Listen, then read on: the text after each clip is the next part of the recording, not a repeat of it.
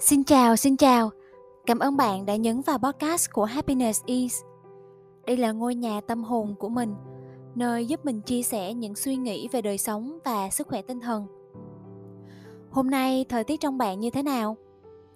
Có nắng ấm hay mưa rào hay trời nhiều mây? Hy vọng dù bạn đang ở trong trạng thái nào, cũng hãy dành chút thời gian để nhìn vào bên trong và chăm sóc những cảm xúc của mình nha. Đây là một trong những bài blog mình viết cách đây khá lâu rồi. Có đôi lần mình tự hỏi tại sao cách mình quan tâm đến người thương, cách mình giao tiếp nhỏ nhẹ, dịu dàng với khách hàng, với đồng nghiệp, rồi cách mình quan tâm bạn bè lại khác xa với cách mình trò chuyện với ba mẹ đến vậy. Tại sao cách cư xử của mình lại không công bằng? Tại sao mình không áp dụng cách mình quan tâm những mối quan hệ từ người thương, bạn bè đồng nghiệp thân thiết. Đối với chính những người quan trọng nhất trong cuộc đời mình, là ba mẹ, là anh chị em của mình. Và nhờ những lần mình tự ngẫm và tự đặt câu hỏi như thế này, giúp cho bản thân mình dần dần thay đổi lối suy nghĩ về việc điều chỉnh cách giao tiếp với những người thân trong gia đình. Vậy thì mình đã làm như thế nào để giúp cho mối quan hệ giữa mình và ba mẹ trở nên khăng khít hơn? Đầu tiên chắc chắn là mình bắt đầu mở lòng bằng việc chia sẻ những câu chuyện thường nhật đến ba mẹ của mình. Mình ở Sài Gòn cũng hơn 9 năm rồi, xa nhà cũng ngần ấy thời gian. Những thời gian đầu xa nhà, mình vui lắm, mình được tự do bay nhảy mà không còn sợ bị ba mẹ la rầy hay là phải canh giờ về cho đúng chứ không là bị no đòn với tía. Mình như là một con chim được thả khỏi lòng nên mình lười gọi về nhà mà có gọi về thì mình cũng ráng kết thúc cho mau cuộc gọi để còn làm việc riêng, để đi chơi chỗ này, chỗ kia với chúng bạn. Mình nào có để ý liệu lúc đó ba mẹ có đang buồn chuyện gì hay không? Mình không hề để tâm đến tâm tư của ba mẹ những lúc như vậy. Đến khi mình bắt đầu đi làm, được tiếp xúc với nhiều người, được tiếp cận với những hình ảnh, những câu chuyện về tình thân, và đặc biệt hơn hết là trải qua đợt dịch covid 19 Câu chuyện về những gia đình mất đi người thân, mình thấy rõ cuộc sống sao vô thường quá. Mình không dám tưởng tượng đến việc là mình ở trong những hoàn cảnh ấy thì sẽ như thế nào. Và có lẽ nhờ như vậy nên mình muốn được trò chuyện với ba mẹ, được chia sẻ với ba mẹ và được dành thời gian cho họ nhiều hơn. Mỗi tuần á, thì mình gọi về nhà khoảng 2 lần tỏ tí te với ba mẹ những câu chuyện giản đơn hàng ngày thôi như là hôm nay ăn gì uống gì tốn bao nhiêu tiền? Đi chơi những trò gì hay khám phá được điều gì mới lạ? Mua được món đồ gì mới cho căn phòng nhỏ của mình? Hay gặp được ai? Đến những mẫu chuyện nhỏ xíu, vui có, buồn có. Và ngược lại, mình cũng đặt câu hỏi để được lắng nghe câu chuyện trong ngày của ba mẹ.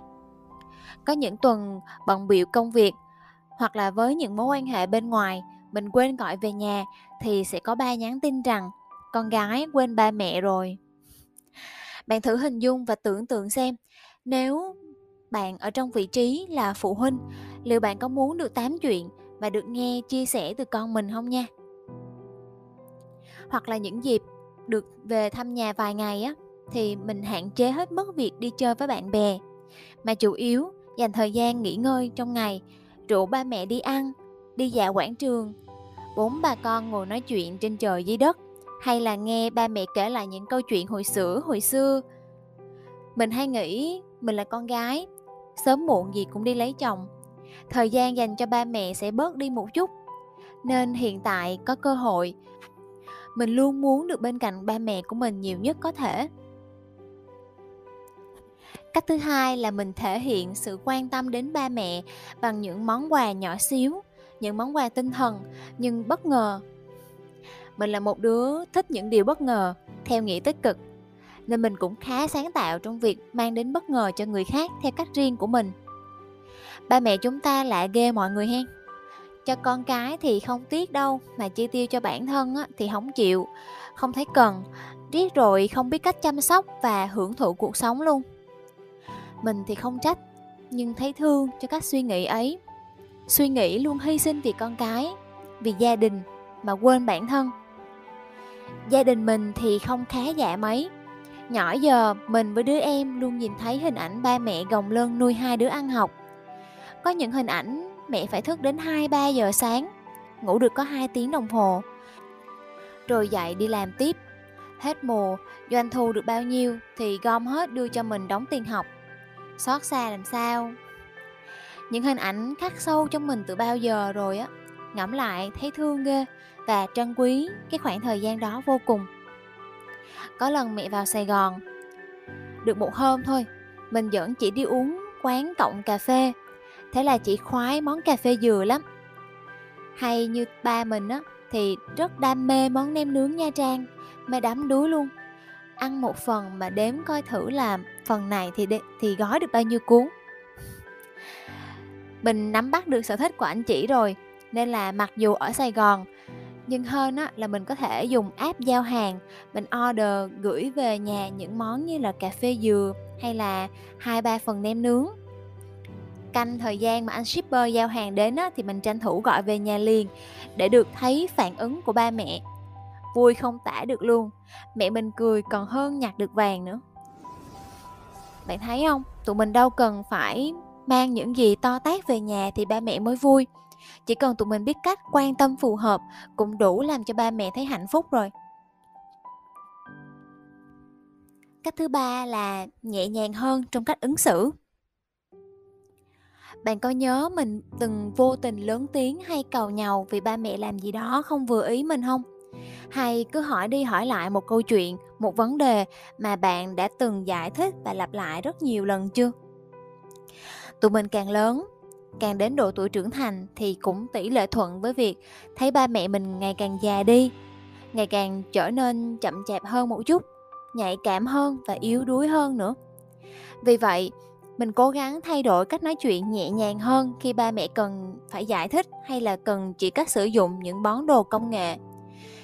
Hoặc là mình dùng lối tám chuyện hóm hỉnh hơn, cốt để mua vui cho cả nhà đây cũng là một trong những điều hạnh phúc không gì đong đếm được của mình. Chỉ cần thấy ba mẹ cười thả ga, vui vẻ là điều tuyệt vời nhất rồi. Mà không chỉ riêng mình, bạn cũng mong và muốn được cảm nhận như vậy mà, đúng không? Bạn hãy cố gắng kìm nén sự tức giận.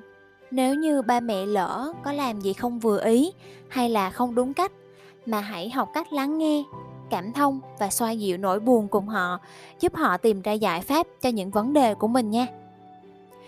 Nói lời yêu thương với người thân có lẽ là điều ngượng ngùng và khó khăn nhất trên đời.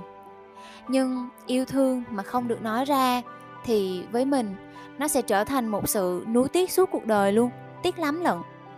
Những câu nói như là, con cảm ơn ba mẹ, biết ơn ba mẹ đã giúp đỡ con, hay thương ba mẹ nhiều lắm đố mà cậy miệng cũng ít ai dám trực tiếp nói với phụ huynh của mình. Nhưng không nói được thì mình hãy thử cách khác. Mình thử viết vào một mẫu giấy, rồi để chỗ nào mà phụ huynh hay lui tới. Hãy tìm cách thể hiện tình yêu đối với người thân yêu nhất của mình trước khi hết cơ hội, bạn nha. Vật chất chỉ là đạo cụ giúp chúng ta hoàn thiện sự muốn quan tâm tới đối phương. Nhưng với ba mẹ, quý giá hơn hết là được nhận những hành động những lời nói thể hiện sự quan tâm, thương yêu từ phía con cái của mình. Họ chỉ cần những hạnh phúc đơn giản như vậy thôi. Hy vọng những chia sẻ của mình có thể truyền một tí xíu cảm hứng nào đó đến bạn. Chúc cho mối quan hệ giữa bạn và ba mẹ của mình ngày càng khăng khít hơn nhé. Cảm ơn bạn đã lắng nghe podcast của happiness is. Hẹn gặp lại bạn trong tập podcast tiếp theo. Chúc bạn mỗi ngày an yên nha.